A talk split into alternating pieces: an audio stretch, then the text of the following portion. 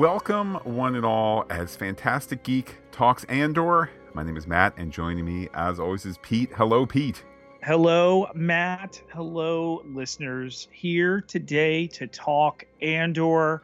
Matt coming to Disney Plus on Wednesday, August 31st. Wait, what? Pete, it was so funny. We were going to podcast Andor last weekend, and life got a little busy, and it was like, okay, that's fine. And then the next day, Disney announces that the premiere date, the previously announced premiere date, has now been pushed back from that two episode premiere at the end of August to a three episode premiere on September 21st. Uh, so uh, there we go. If nothing else, Pete, the pod, God's with us a little bit, so we weren't giving inaccurate information 12 hours before the information changed. Yes, we had gotten wind that the new trailer was coming, and then no sooner am I seconds into it, I'm like, wait, September 21st? Text Matt. Yeah. Uh, and it, it is what it is. And as Star Wars has been in this era, no wine before its time, and it's all worked out. Yes, even the sequels, and I will die on that hill. Um, here we are, three episode premiere. Yes, we would have had uh, that many already by the time that uh, it will come out on uh, September 21st. Critics, Matt, and uh, some other people you're talking to right now have seen a little bit of it. Um, but uh, yeah, the premiere now uh, rescheduled, um, and that's the way it's going to be. Part of that schedule shift has been now uh, that She Hulk is going to be premiering on Thursdays in order to, I guess, make that possible. Which, if nothing else, Pete, uh, Disney Plus, thank you for not asking me to watch three episodes of Andor and She Hulk uh, you know, and, and a new She-Hulk episode on the 21st. Um, so I guess that's just a way to keep us focused on one thing at a time or something. I, I don't know. It's it's a it still is a little weird. It's, it's not red alert territory here. It's just a little weird that the plan they announced isn't the plan that they could stick with for either show, but um that's okay. We're still oh no, She-Hulk has been pushed back by one day every week for all nine weeks. Okay, not a big problem um, and just showing how how live all these decisions are. I think they're wise not to put two fresh live action pieces of content against one another to split the baby. Wednesday is the only day they can come out. No, you can. You've done Friday. They've done Wednesday. All right, you put one on Wednesday. You put one on Thursday. You give them their own days. I think that works uh, Matt, somebody somewhere has been listening to our pleas as far as being able to podcast all this and and spaced it out a little bit and actually went from what would have been, I believe it was eight straight weeks of not only are we podcasting Andor She-Hulk Attorney at Law, also Star Trek Lower Decks third season. Uh, would have overlapped for eight consecutive weeks, and now I think we're down to like three or four consecutive weeks where you know all three of them will overlap. Yeah, very glad that there's only those four weeks there where it's going to be the, the, the three shows in a row. Pete, sometimes uh, whether it's Mickey Mouse or the Great Bird of the Galaxy or or somebody out there, uh, Pete, I'm not saying nor are you that they actually heard us, but it is nice to just have the universe row with you now and again. I mentioned live action before. I'll bring up the animated now.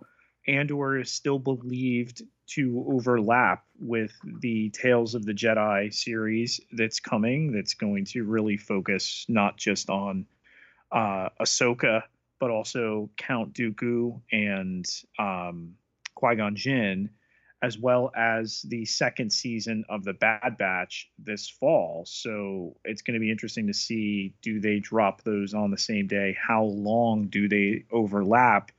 So you've given Andor here, you're going to have the first three on one Wednesday. So then you'll drip the remaining nine over those weeks.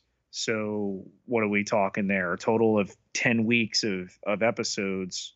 Where do they slot those other shows. Pete, it's almost like maybe one day in the future, okay, maybe different shows will continue to come out on different days and maybe to like consolidate the broad audience, they will they will simulcast it at the same time so everyone could kind of experience it together. Pete, that's what they're doing this September with uh, Dancing with the Stars that has moved uh, from ABC to Disney Plus, live shows on Disney Plus and all of that. So, for as much as I'm making a joke like, oh, maybe one day they'll invent the network broadcast schedule, um, look, if you're a Dancing with the Stars fan, the idea is everybody watches it at the same time, you know, like it used to back in the day, you know, last season when Dancing with the Stars was on. So, um, Pete, lots of lots of movement there on the schedule for Disney Plus and and I guess streaming in general. But what about our schedule? Pete, I literally have in my hand the schedule that I printed out after these changes were made, and I've been hesitant to take it from my printer and hang it up because I don't know if it's going to change again. Uh, but Pete, here's our podcast schedule plan. Okay, for the first uh, five weeks of She-Hulk, that's now instead of podcasting She-Hulk on Fridays, we're going to move She-Hulk to Saturdays. That'll give it a little bit more time for discussion, reflection, and so forth. Uh, but once Andor comes, uh, it being the longer show, because uh, we're expecting somewhere in that 45 to 60 minute range versus She Hulk just at 30 minutes, She Hulk is going to switch to the Fridays, and then all our Andor podcasts uh, will be done on Saturdays. So, this being the Andor podcast that we're focusing on, Andor Saturdays, Saturdays, Saturdays. Star Wars Saturdays, baby. Absolutely, including the 24th, in which we will merely talk about Andor episodes 1, 2, and 3, since that's uh, what will have premiered just a couple days earlier there on September 21st. Can't wait to dig into it, Matt, particularly about a show uh, that will run definitively two seasons, two parts, as they've called it. Um, we know so little about. We do, and it's funny. I think of when Rogue One came out, and obviously the sad passing of Carrie Fisher, and, and the the presence of Princess Leia at the end of Rogue One being kind of a, an emotional point, um, separated from its time. But I think of when Rogue One came out, it was also a time where I think you know there there was renewed interest, shall we say, in the Rebel Alliance fighting the the evil Empire that was only growing stronger. Um, and while I don't think we're quite back to that, Pete. I think for a lot of people, the the threat of the evil empire in this world continues. So I think it's weird timing to just be like, here we have a show that's maybe not um, in the Mandalorian section of the timeline where, yes, the Empire will return again in the First Order, blah blah blah, and we're getting little little snippets of that in the Mandalorian part of things, but rewinding the the the timeline here to Andor to say watch out for these people. They're in control. They want to build more control. But Pete, there's even rumors, okay, that at one point they might take away the Senate, okay? Let the regional governors run everything, if you can believe such a thing. But again, I think it's just it's interesting to have this show coming up at a time where where I, I don't know, there's the feeling to fight the empire, Pete. The idea of a prequel to uh, Star Wars in that they led right up to it. Uh, you know, the stealing of the Death Star plans with Rogue One, and now a prequel to that story, uh, and and more about Rogue One in a little bit. But you know that they have this plan over two seasons, um, and whereas Rogue One is very firmly a war story this really starting off uh, one with the origin you see in the second trailer of Diego Luna's Cassian Andor, and two the spy drama here. You know, really playing that up, and you know something I'm really hankering to see more of. I am too, and I think that for a variety of reasons, including like, hey, George picked the time, or it's the good rebels against the bad empire, and and there was some backtracking of story, but at the end of the day, he was like, I don't know, it's the universal struggle of the common person against you know the, the power. Um, we of course are approaching the story with much more history now and much more sense of what led to the empire and where the empire is at and where the empire is going and so forth. Um, i too kind of welcome this this notion that the story will be starting at a point where everything is so stifled and people don't necessarily know you know there's not a rebel alliance of sorts. There's people here and people there that are not happy with how things are going but um you, know i know it's what five years previous to the start of andor uh was the obi-wan show but wh- whereas we saw in obi-wan like hey stick with the system like you know Bail Organa is just going to have discussions in the Senate. It's all going to work out as part of the, you know, th- this is part of the uh, how the sausage gets made for for democracy. Um, the notion that we get to go five further years and say no, it's not working, and kind of have that stifling environment for these characters to play off of. Yeah, and then when we talk about the characters for this series, I mean, obviously it is named Andor. Matt, strangely, there's still people like Andor I don't see any Ewoks in this uh, preview. Are they not showing me the Ewoks? Is this like ET or Gremlins all over again?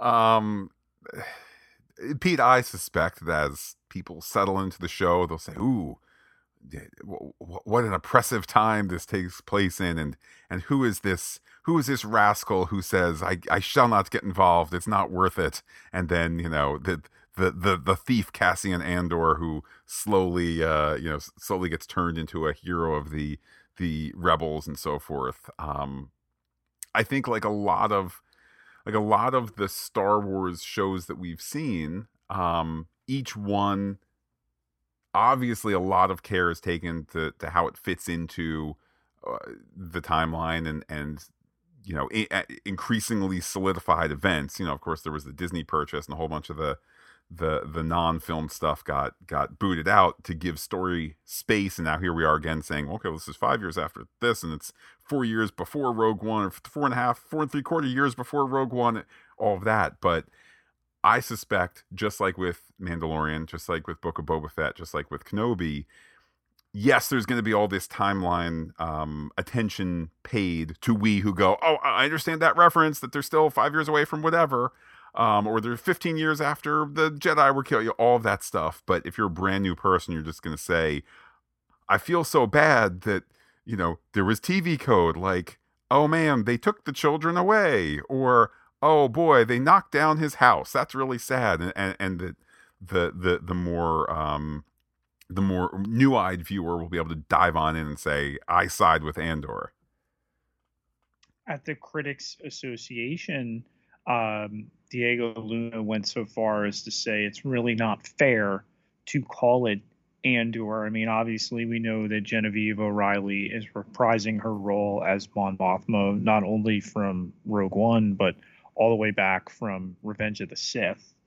We've got Stellan Skarsgård front and present in the uh, trailers. Matt, a first look at the return of Rogue One and the Clone Wars uh, Saw Gerrera, Forest Whitaker here. You know, you've got big time character actors like Fiona Shaw, uh, et cetera, et cetera.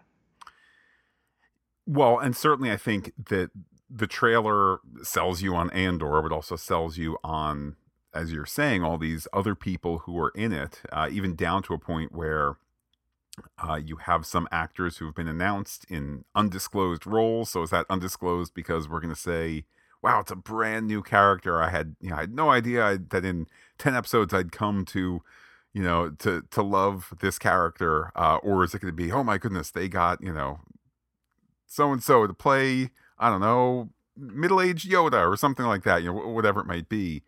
Um, but yeah, it looks like it's a great cast, and I think part of the part of the discussion uh, between San Diego Comic Con and the Television Critics Association discussions is that because this was filmed in London and in the UK, um, a lot of it was done outdoors, a lot of it was done with standing sets. So, coincidentally to that, I think there's now, uh, Pete, I was made aware just in the last week or so that there's like now that people this is what somebody had said online you know now that people know what to look for for these led walls the uh, pe- people are all experts and now they say oh i could see that's an led wall. I was like that's so unfair that people would do that. Oh wait that was me in the first couple episodes of star trek strange new worlds.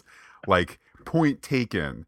Um and while i think there's a lot of led wall kind of potential for future storytelling it is not the end all and be all and if you can go to you know, uh, grassy, windswept hills an hour north of London, where there are some some ruins, and then you've built some new ruins to go with it, and to say, oh, this is the ancient planet of the ruins. Like, yeah, that's that is great too. You don't need to always be in a Manhattan Beach soundstage with security everywhere to make sure that you you know what your film never gets uh, never gets shared. Yeah, and this being the first Star Wars live action series that is not making use of the volume of, of the stagecraft technology. They've they've now spun off to other production companies. Um, Tony Gilroy, the head writer here, and you know the guy that was part of Rogue One, and you know everything that uh, transpired there in terms of spiffing that movie up, and I think really responsible for making it the film that a lot of people love. Um, he said that there's no way, no good way to do both right now. Um, that you have to make the decision to for it to be a volume show or a non-volume show. You can't jump back and forth. And he said there were some things they wish they could have done on it, uh, and it might have been simpler. But the the sprawling nature of this show, Matt, 211 speaking parts. It did not apparently lend itself to that production. Yeah, and I would add to that what we have seen of it through the previews, kind of the notion of like I think of how that first preview opens with like you know, is it a blacksmith or is he ringing a bell or is it a blacksmith bell or that sort of thing? Just the notion that this is kind of on the again, the notion that I'm getting from the trailers, this may or may not be accurate, that that portions of this story are taking place, you know, not in the innermost halls of power. And yes, we're getting some Mon Mothma and, and some of that, you know, palace intrigue kind of stuff, political intrigue. Um, but just the notion that this is a show where it might be better to, like I said, it might be better to go to a small fishing town, you know, two hours outside of London and film there for a week and then you know with the computer put make funny houses to make it look all alien but while you're there to get the to get the authenticity of this place which is a bit far flung from from the center of the the UK universe just as you're going to be on planets I would assume that are that are you know far flung from uh, the emperor and the senate and all of that again, you know, of those 211 speaking roles, so few that we have character names on and and fewer that we can connect to a performer. Uh, Vel Sartha is a character name that is out there, female character, some sort of uh, freedom fighter. That's all I got. I don't have a, a performer for you and then Matt that was shown off uh, at San Diego Comic Con is the droid, not the droid you're thinking of. We'll talk about him in a little bit, but uh, Cassian Andor's droid in this season is B2EMO or B2 for short. Kind of a kind of looks like a uh, a custodial, uh, you know, uh, uh, bucket with uh, wheels. Well, I I must confess, Pete, it, it was only as we've been talking here and I've been scrolling through the Wikipedia that I was like, wait a minute, there is a name that I I guess from way back I was expecting. So I guess here's the good news. It's great that there's a a brand new uh, B2 is it Pete? Uh, I look forward mm-hmm. to all the, the, the B2 shirt, the B2 the Lego, the B2 the $30 uh, remote control B2, the B2 the $120 remote control and all of that. That's all that's all really exciting. Um Pete, where is Alan Tudyk on this list? Where where's K2SO? Well, I mean, they talked about that at the uh, the TCA presentation as well. That Cassian Andor is not in a place as a character yet that he would be reprogramming an Imperial droid. Uh, they're going to get there. In fact, season one covers one year, um, five years out from Rogue One. And then uh, season two, part two, is going to cover four years. Um, and that shoots this fall uh, a little at a time. They'll they'll uh, you know move toward Rogue One. Uh, in fact, Gilroy went on to say that the last scene of their show, the 24th episode, will walk the audience directly into Rogue One and into the first scene of Rogue One. So, look, make the best show possible, make the best show that you know the creators want that the that the studio will pay for that the studio is happy with and so forth. I would like to propose pete that um, if their plan was always to cover the five years and their plan was to do you know f- five years out for the first season and then other stuff for future seasons i think that what has happened i would suspect that what has happened is there has been a change wherever it is, and nobody's saying I'm angry at the studio or the, the studio said Tony Gilroy doesn't want to write as much. You know, th- there seems to be no no animosity, but it does seem to me like they shifted gears from what could have been an original plan mm-hmm. to hear Tony Gilroy say, "Well, if we did uh, more recently, and I'm putting a little bit more, you know, uh, drama into it than he did, but you know, if if if we did all five years, what would it be? Five years and 50 episodes? And I heard him say that, and I was like, yes, that's what it would be. That's what, like, Game of Thrones did, and it was very successful, as a matter of fact. I mean, not five years and 50 episodes, but yeah, like, I think the audience would stick around. I, I suspect, Pete, somewhere in the process, somebody said, I don't think the audience is going to stick around, which I think is a bit of a shame, but I'll take the fact what they're now saying, which is we set everything up in the first season. Then the second season, we're going to do three episodes where it's four years out. And maybe at the end of that third episode, somebody's going to say, What? You mean she's going to have a baby? And then in the next episode, well, it's a year later, and you say, Look, there's a little baby, one year. Like they're going to lean into it for, you know, story pluses, mm-hmm. not story minuses. That's a really powerful idea. And you can I mean, to be honest, Pete, I think of one of the best shows on TV right now, Succession, which sometimes will just be like, oh man, there's this major thing that's going to take a, a, while to work through. Then the next episode, they're like, oh, oh, wow, we worked through it in the last month. And you're like, wait, what? Did I miss an episode? So it's a cool tool to use. I would have taken more than less, but Pete, two years, 24 episodes to get us to Rogue One. Well, we never thought we would get a second season, much like on Obi Wan, which continues to have uh, rumors of a second season. So we'll definitely take it. But yes, no K2SO early is the word. We will eventually get the character. All I know is this, Pete.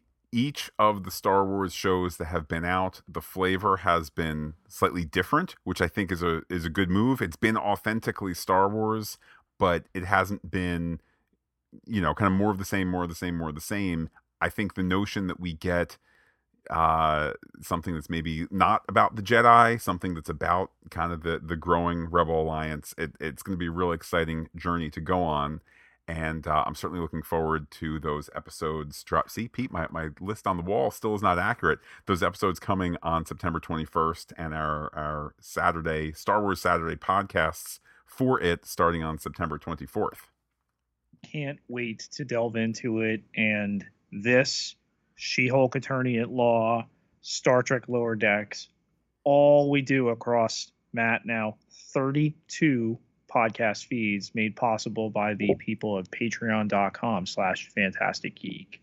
Yes we are so proud to have their support particularly you know pete find the, the eight weeks of three shows a week that's been compacted to four. Thank you pod gods up there. But uh, as we head into a super busy fall, uh, watching and podcasting the shows that we really, really love, having that support there to keep us going. Uh, when energy is low or when times are busy, that support means so much.